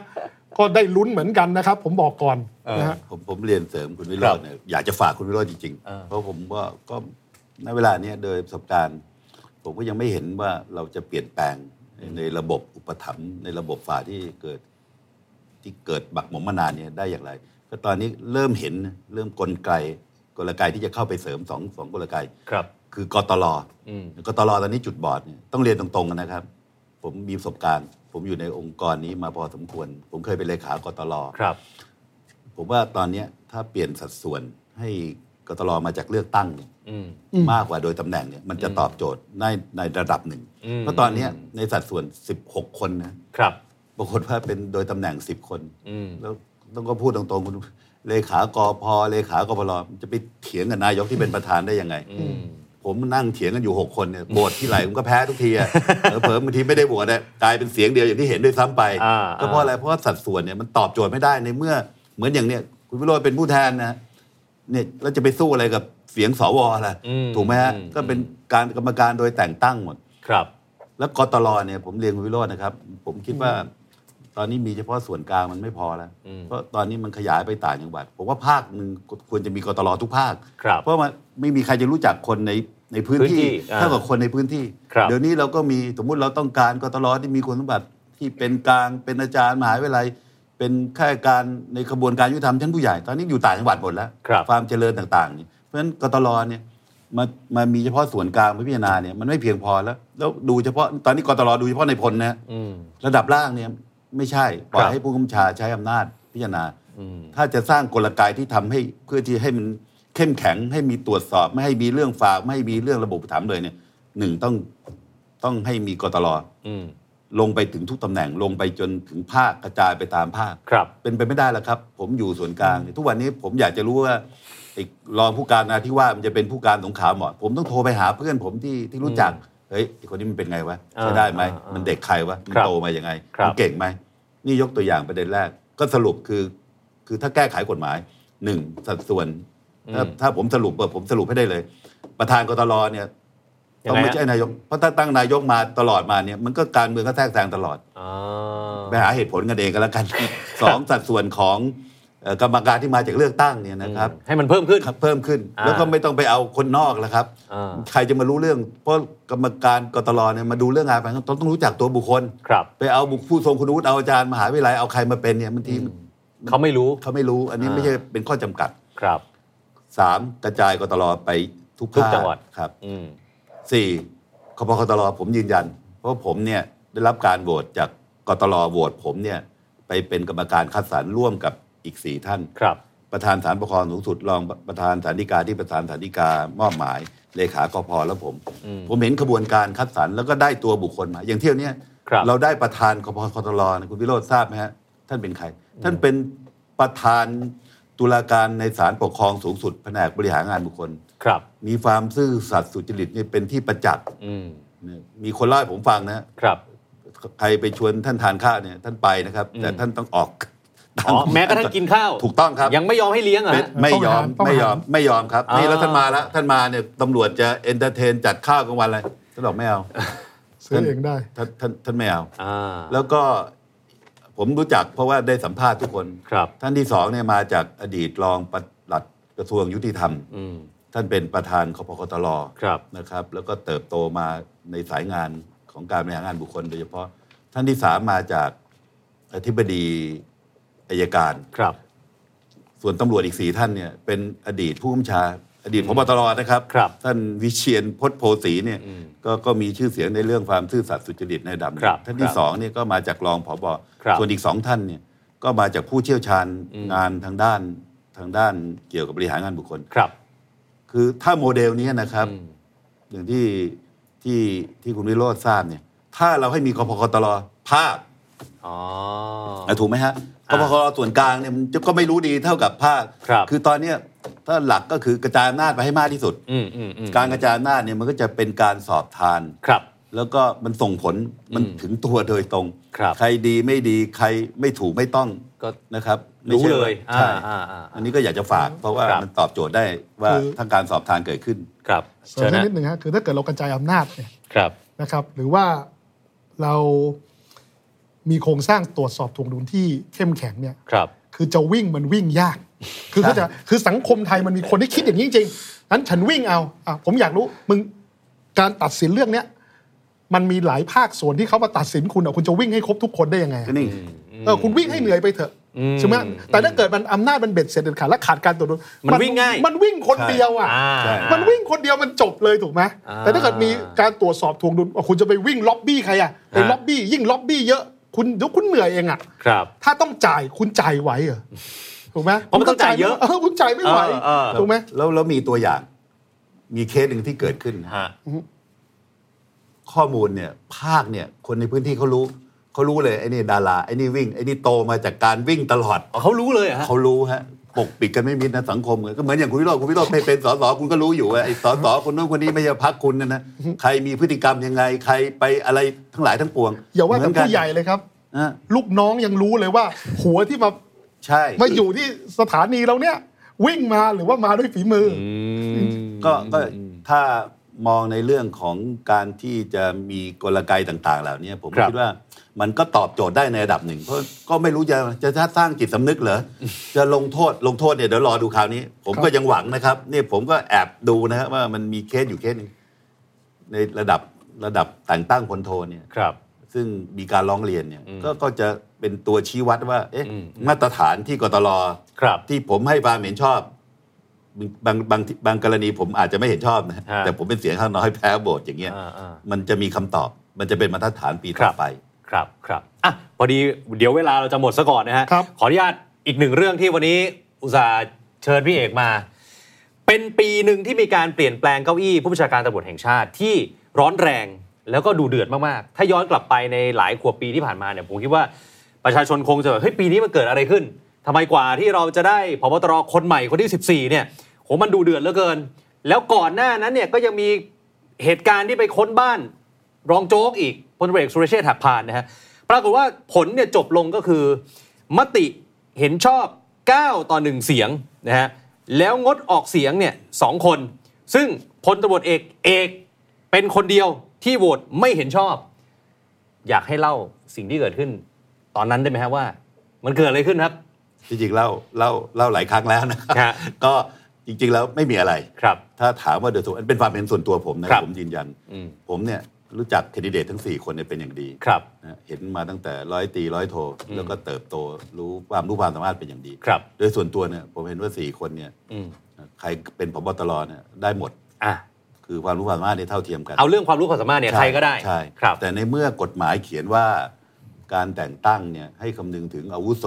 ครับ และความรู้ความสามารถ อืม บางคนเอาไปตีเลยนะอาวุโส 50 ความรู้ความ อ่าใช่ สามารถ แบ่งเป็นเปอร์เซ็นต์ ที่จริงไม่ใช่ อ่า คือการให้คำนึงถึงก็มองในภาพรวม ครับ ผมก็เลยมองว่าการที่ท่านนายกเสนอ คนที่อาวุโสน้อยที่สุดเนี่ย คุ ไม่ ณ ต้ ต่ อง อ อธิบายนะว่าเอาอาวุโสน้อยเขายังไงเนี่ย อ่า คุณวิโรจน์อาจจะทราบดีนะ ครับหรือว่าจำนวนปี ทุกคนก็น่าจะรู้อยู่แล้วนะ จำน ตอนนี้ ตรงเนี้ย อ่า ผมก็ส่วนตัวผมรับไม่ได้ ถ้า อืม ถ้าในความเห็นผมผมก็เห็น ครับ ว่ามันท่านนายกเนี่ย ซึ่งผมก็ขอให้บันทึกไว้ว่า ผมไม่เห็นด้วยเพราะว่าท่านนายกเนี่ยไม่ได้เสนอเอ่อคน คน เป็น ที่ พ อา บ วุโส ตร สูงสุด เนี่ย อืม ไม่ไม่ได้ว่าคนอาวุโสไม่ได้เสนอคนที่เป็นพอตามหลักเกณฑ์ที่กฎหมายกำหนด อ๋อ เพราะกฎหมายเขาบอกให้คำนึงถึง อา อา วุ วุ โส โสความรู้ความ อ่า สามารถ จะไปบอกเอาคนนี้มาด้วยความรู้ความสามารถเนี่ยก็แสดงไม่ได้คำนึงถึงอาวุโส ค ก็ รับ ไม่ได้เป็นไปตามหลักเกณฑ์ที่กฎหมายกำหนด อืม ผมก็ไม่สามารถที่จะให้ความเห็นชอบได้ก็เท่านั้นเองครับ ครับอืมแต่ไม่ได้ไปผิดใจอะไรกับ ไม่มี พ ค บ รับ ตรคนปัจจุบันนะฮะ ก็ต้องเรียนจริงๆแล้วเป็นจริง ๆ แล้วเป็นความสัมพันธ์ที่ดีนะเพราะว่าอย่างที่เรียนผมผมจบนิติศาสตร์นะครับ ผมจริงๆส่วนตัวผมอยากให้คนที่จบนิติศาสตร์ได้มีโอกาสเป็นพบตรบ้างเพราะว่า อ่า ที่คุณวิโรจน์เนี่ยก็มีท่านประทิน ครับท่านแสวง ท่านมนชัยมีอยู่ไม่กี่คน อืม ถ้าในถึงเวลาณโอกาสที่มันเหมาะสมอะนะครับ เพราะว่าผมก็ อืม จริง ๆ แล้วก็คุ้นเคยกับท่านเป็นส่วนตัวเป็นอย่างดี ครับ แต่ว่าด้วยข้อจำกัดด้วยเหตุด้วยผล เราคือตามหลักการ ครับ อันนี้อันนี้เป็นเรื่อง อ่า หลักการเรื่องตัวบุคคลเนี่ยผมชื่นชมยินดี อืม ในเรื่องของความรู้ความสามารถของทุก ครับ ท่านครับ ครับครับอ่ะพี่วิโรจน์มองไงฮะ ก็ก็อย่างนี้ครับก็คือพอคำนึงถึงความอาวุโสและความสามารถ อืม ท่านนายกให้สัมภาษณ์เองนะครับว่าทั้งสี่ท่านมีความรู้ความสามารถที่เท่าเทียมกัน ครับ อ้าวพอความรู้ความสามารถเท่ากันแล้วดูยังไงฮะอ้าวก็ต้องกลับมาดูอาวุโสถูกไหมฮะ ครับ ใช่ไหมก็ต้องเลือกคนที่อาวุโสสูงสุด อืม ก็หลักการของท่านท่านท่านท่านเอกก็ชัดเจนอยู่แล้วนะท่านพลตำรวจเอกเอกก็ชัดเจนอยู่แล้ว ครับ ถ้าเกิดท่านนายกบอกว่า เอาเลือกคนอาวุโสน้อยสุดมาเป็นพบตรท่านนายกที่เป็นผู้เสนอต้องนำเสนอในกตรให้ได้ว่า คนที่อาวุโสน้อยสุดมีความรู้ความสามารถที่เหนือกว่าอีกที่เหลือเนี่ สามคนยอีก อืม สามท่านเนี่ยอย่างไร อืม แต่พออ ม ท่านนายกบอกว่าเท่าเทียมกันอ้าวตามหลักการก็ต้องมาดูอาวุโสสิครับ ซึ่งอาวุโสก็ต้องเป็นพลตำรวจเอกรอยสิครับ รอยคถูรั ก บ ไหมฮะ อืม ถ้าถ้าถ้าผมเพราะผมมั่นใจว่าถ้าเกิดเสนอพลตำรวจเอกรอยทางทางทาง ครับ พลตำรวจเอกก็ก็คง ไม่มีปัญหา ก็ค เล ง ย ไม่มีปัญหาก็ตามอาวุโสอธิอธิบายได้เป็นตัว เพ เลข ราะว่าเขาเท่ากัน นะ หมดแล้วไงก็อาวุโส ใช่ไหม สุ ฮะ ดก็คุ ก็ ย ต้อง กันได้ ก็ต้อง ครับ ไม่ไม่ไม่ได้รักไม่ได้ชอบ อ่า ไม่ได้ อ่า เกลียดตัดสินจากตัวเลขล้วน ถูกต้องครับ ๆถูกไหมฮะ อืม ถูกไหม แต่ในความเป็นจริงตอนนี้คืออ่าเราได้พลเรือเอกต่อศักดิ์สุวิมลมา ครับ เป็นผู้บัญชาการตำรวจแห่งชาติอยู่ในปัจจุบัน ถ้าอย่างนั้นถ้าผมถามอ่าถ้าเราละเคสนี้เอาไว้เนี่ย พี่น้องประชาชนอันนี้เผื่อพี่น้องประชาชนหน่อยนะครับว่า จริง ๆ แล้วตามเส้นทางของคนที่จะขึ้นมาเป็นผู้บัญชาการตำรวจแห่งชาติเนี่ยซึ่งจริงๆพี่เอกเองก็ก็ก็มีประสบการณ์มาก่อนเนี่ยมันควรจะต้องตามสเต็ปยังไงฮะ คือหลักการแน่นอนนะครับว่าการที่ขึ้นมาเป็นเบอร์หนึ่ง ครับ ขององค์กรใหญ่ที่ปกครองแล้วก็มีระบบการบังคับบัญชา แล้วโดยสมมติฐานที่เป็นมาโดยตลอดเนี่ยเอ่อตำแหน่งอื่นเนี่ยอาจจะมีเอ่อการเรียงการสัดเอ่อคำนึงถึงสัดส่วนเช่น ครับ สามสิบเจ็ดสิบหรือตอนนี้ขยับมาเป็นห้าสิบห้าสิบเนี่ย ครับ แต่ที่ที่เป็นมาในช่วงที่ผมรับราชการ ผมรับราชการมาตั้งแต่ปี 2520พบตรเนี่ยอาวุโสอันดับหนึ่งขึ้นมาเป็นโดยตลอด ครับ เอ่อจะมาเอ่อที่ไม่ใช่อาวุโสอันดับหนึ่งเนี่ยก็มาในช่วงหลังจากที่มีการเปลี่ยนแปลง ครับ ก็ไม่อยากจะยกเป็นตัวอย่างตั้งแต่ในรุ่นผมอะไรทำนองนี้ ครับ นะครับ อืม ซึ่งตรงเนี้ยมันก็เป็นคำตอบอยู่ อืม ในตัวมันเองว่าเอ่อพอมันไม่ได้เป็นไปตามระบบอาวุโสที่ ครั ค บ วรจะเป็นเนี่ยมัน อืม ก็จะมีคำถาม แล้วมันก็จะมีปัญหา อืม ในเรื่องของของการที่จะไปไป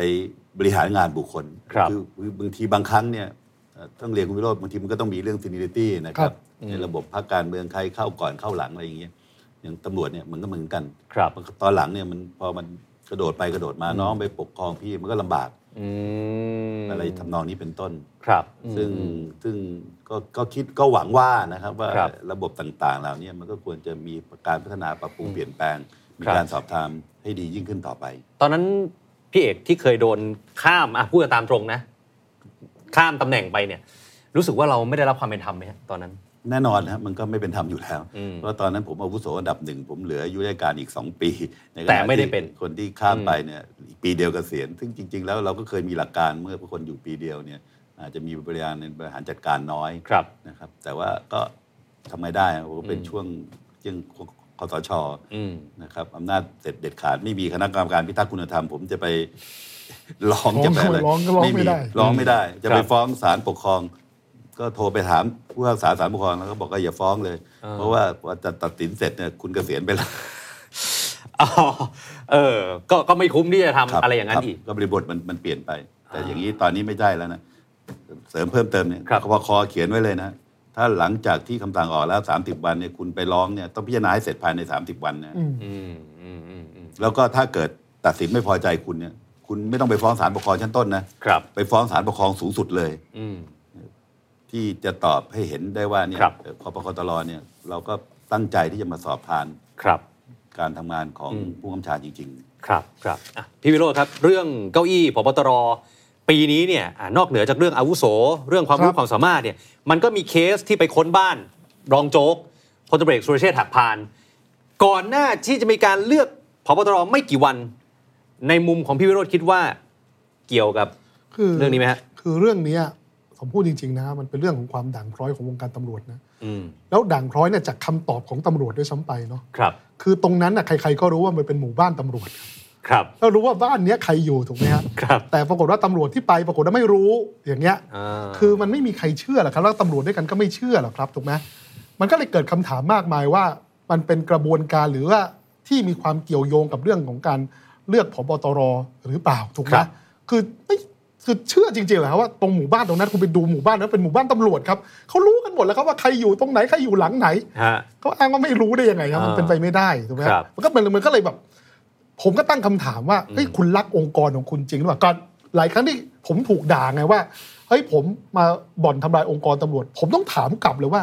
เฮ้ยคุณล่ะรักบ้านคุณเองจริงหรือเปล่า อืม ถ้าคุณรักบ้านคุณเองคุณทำอย่างนี้กับบ้านตัวเองเหรอ ครับ แล้วคนอื่นที่เขาวิพากษ์วิจารณ์โดยสุจริตที่หวังให้ คนที่เขาตั้งใจทำงานในบ้านของคุณอ่ะเขามีโอกาสเติบโตในหน้าที่การงาน ผมผิดเหรอ อืมอืม แล้วผมว่าสุดท้ายผมอย่างนี้ครับเออผมก็บอกทางพลตำรวจเอกเอกให้สบายใจอย่างนี้ครับ ว่าการแต่งตั้งโยกย้ายเนี่ยในเรื่องของถ้าเราเอาอาวุโสมาจับว่าหลายท่านอาจจะเห็นด้วยไม่เห็นด้วยก็แล้วแต่ แต่ว่าที่ผมบอกว่ามันมีการหมักหมมมานาน ดังนั้นการคลี่คลายมันต้องใช้อาวุโสก่อน อืม คือจังหวะไม่รู้แล้วใครเป็นยังไงแล้วเอาอาวุโสมาจับก่อน อืม แล้วเดี๋ยวพอมันนิ่ง ความรู้ความสามารถค่อยกลับมา อืม ยกระดับขึ้นมา แล้วก็มันแล้วระบบคุณธรรมระบบความสามารถมันจะกลับเข้ามาสู่ระบบปกติ ครับ แต่ว่าในปีเนี้ยไม่ได้ขี้เหร่นะครับ อืม ในในในของระดับอื่นนะนอกจากพบตรนะครับ เพียงแต่ว่ามันน่าน้อยใจนิดหนึ่งตรงที่ว่า คือพอมันมีกรณีพบตรที่อาวุโสน้อยกว่าพลตำรวจเอกรอยเนี่ย อืม อย่างมากเนี่ยพลตำรวจเอกรอยเนี่ยถ้าผมจำผิดประมาณนี้แหละครับ จากสารวัตรมาเป็นรองพบตรในย21 ปี ครับ แต่กรณีแต่แต่ในกรณีของพลตำรวจเอกต่อศักดิ์สุวิมลเนี่ยเข้าใจว่า 6 ปีเท่านั้นเอง อืม หกเจ็ดปีเท่านั้นเองเนี่ย ครับ เพราะมันต่างกันเยอะมันทำให้สิ่งสิ่งที่ดีๆ ที่มันทำกันเป็นเต็มไปหมดน่ะมันถูกแบบกรบไปหมดไง อืม ผมนึกบอกว่า ณวันนี้ตำรวจไม่ดี ครับ มันไม่ดีมานานแล้ว คนเหล่านั้นนะแต่ว่าอย่าไปเหมารวมทุกคนนะครับ ผมว่ามันเป็นการดีที่จะได้ชำระสะสางกันเสียที ครับ ยิ่งจับตำรวจไม่ดีมากเท่าไหร่ อืม ยิ่งต้องกดดันผู้บังคับบัญชาให้ลงโทษอย่างตรงไปตรงมาให้มากขึ้นเรื่อย ครับ เพื่อเคลียร์ให้องค์กรตำรวจเป็น อืม ความหวังของประชาชนได้อีกครั้งหนึ่ง ครับ แล้วก็ให้ระบบคุณธรรมทำงาน ใช้เวลาสักหน่อย อืม ผมว่าก็ยังพอที่จะมีความหวังได้ ครับ แต่ว่าเรื่องเนี้ยสังคมต้องร่วมกันจับตาและขับเคลื่อนไปด้วยกัน ครับ อ่ะ สุดท้าย พี่เอกฝากถึงพี่น้องประชาชนที่เขาจับตาดูการทำงานของตำรวจหนะฮะ ๆ คือก็ยังยืนยันอย่างที่ได้เรียนกับคุณออฟคุณวิโรจน์นะครับ ครับ เวลาเนี้ยเราก็คงจะต้องเอาเรื่องเอ่อกฎหมายเรื่องกลไกต่างๆเนี่ยมาสร้างให้เข้มแข็งขึ้น ครับ ในหลักการที่ที่คุณวิโรธพูดเนี่ยผมเรียนยืนยันนะครับ ปีนี้จริงๆเนี่ยผมก็บอกกับท่านผบตรไว้อย่างนั้นเลย ว่าปีนี้ไม่ต้องไปคิดอะไรมาก อาวุโสร้อยเซนเพื่อตอบโจทย์ให้ได้ว่า เราจะได้ตอบคำถามสังคมได้ว่าเอ้ยมีการปฏิรูปเปลี่ยนแปลงแล้ว ครับ แต่ว่าก็ด้วยข้อจำกัด เพราะว่าบางครั้งเนี่ยไอ้ด้วยเหตุด้วยผลอย่างที่คุณวิโรธพูดเนี่ยคือโอเค มันก็อาจจะดูเอ่อตอบโจทย์ได้ในเรื่องระบบคุณธรรม แต่บางครั้งเนี่ยผู้กำกับชาเนี่ยเขาก็มีมีเรื่องของการที่จะต้องใช้ใช้คนที่ ครับ มีความรู้ความสามารถพิเศษ เฉพาะอาจจะอาวุโสอาวุโสอะไรไม่ได้เนี่ย อืม ก็ตามเอ่อดังนั้นนะครับก็เป็นที่มาที่ไปที่ผมก็อยากจะที่ดีใจนะทราบว่าได้ออกมาคุยคุณวิโรจน์เนี่ยเพราะรู้ว่าคุณวิโรจน์เนี่ยเป็นหลัก ครับ แล้วก็ให้ความสำคัญในเรื่องของการแก้ไขปัญหาตำรวจ อืม ทำไงเราจะได้มีตำรวจดี ครับ ไปบริการรับใช้ประชาชน ก็คงจะต้องสร้างระบบอย่างที่บอกนะครับถึงปฏิรูปมาแล้วก็อาจจะยังไม่เพียงพอ เพราะ ค ว่า รับ ปฏิรูปภายใต้ข้อจำกัดหลาย ๆ เรื่อง เพราะฉะนั้นเนี่ยอย่างที่ณเวลานี้โดยประสบการณ์ผม ครับ ก็ต้องปรับนะครับ อืม องค์กรกลางหลักก็คือกตล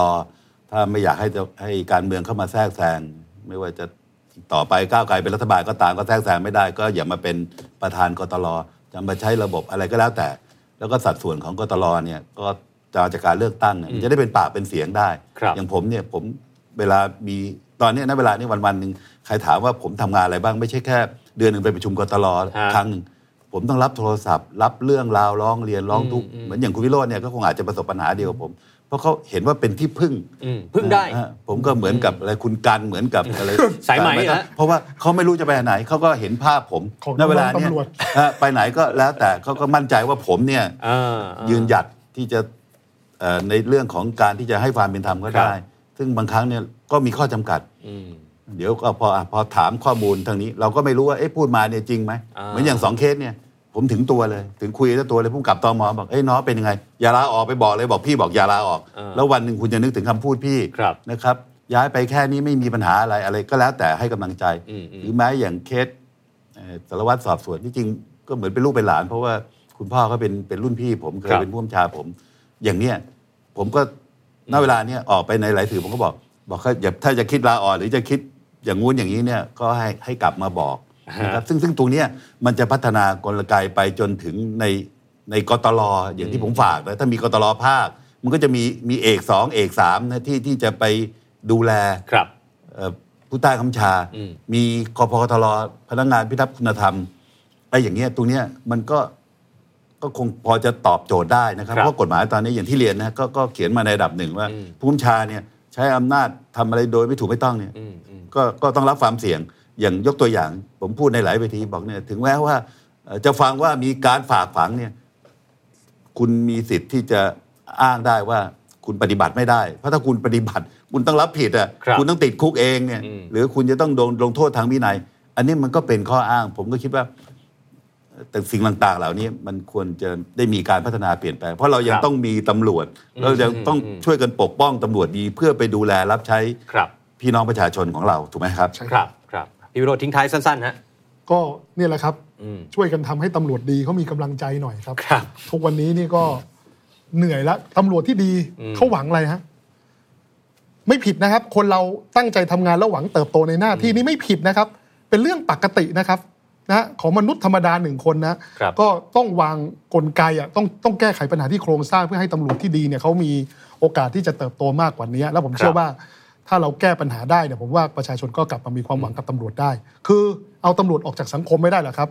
เราทำให้ตำรวจดีมีความก้าวหน้าเนี่ย อืม เป็นทางแก้ที่ดีที่สุด ครับ ครับ โอเคครับ วันนี้ถือว่าครบถ้วนนะฮะ เต็มอิ่มนะฮะ เรื่องราวของวงการตำรวจในขวบปีที่ผ่านมา แล้วก็ฉายภาพไปในอนาคตว่าเราจะแก้กันยังไง ทั้งระยะสั้นแล้วก็ระยะยาวนะครับ วันนี้ต้องขอบคุณแขกรับเชิญของเราทั้งสองท่านนะครับพลตำรวจเอกเอกอังสนานนท์คณะกรรมการข้าราชการตำรวจผู้ทรงคุณวุฒินะครับ แล้วก็คุณวิโรจน์ลักษณะอดิศรสสจากพรรคก้าวไกลนะครับ ขอบคุณครับ ขอบคุณครับ ขอบคุณครับ ขอบคุณ วันนี้หมดเวลา ทั้งแล้วคสองท่นรับคุณผู้ชมครับ เราสามคนลาไปก่อนนะครับ พบกันใหม่คลิปหน้าครับ สวัสดีครับ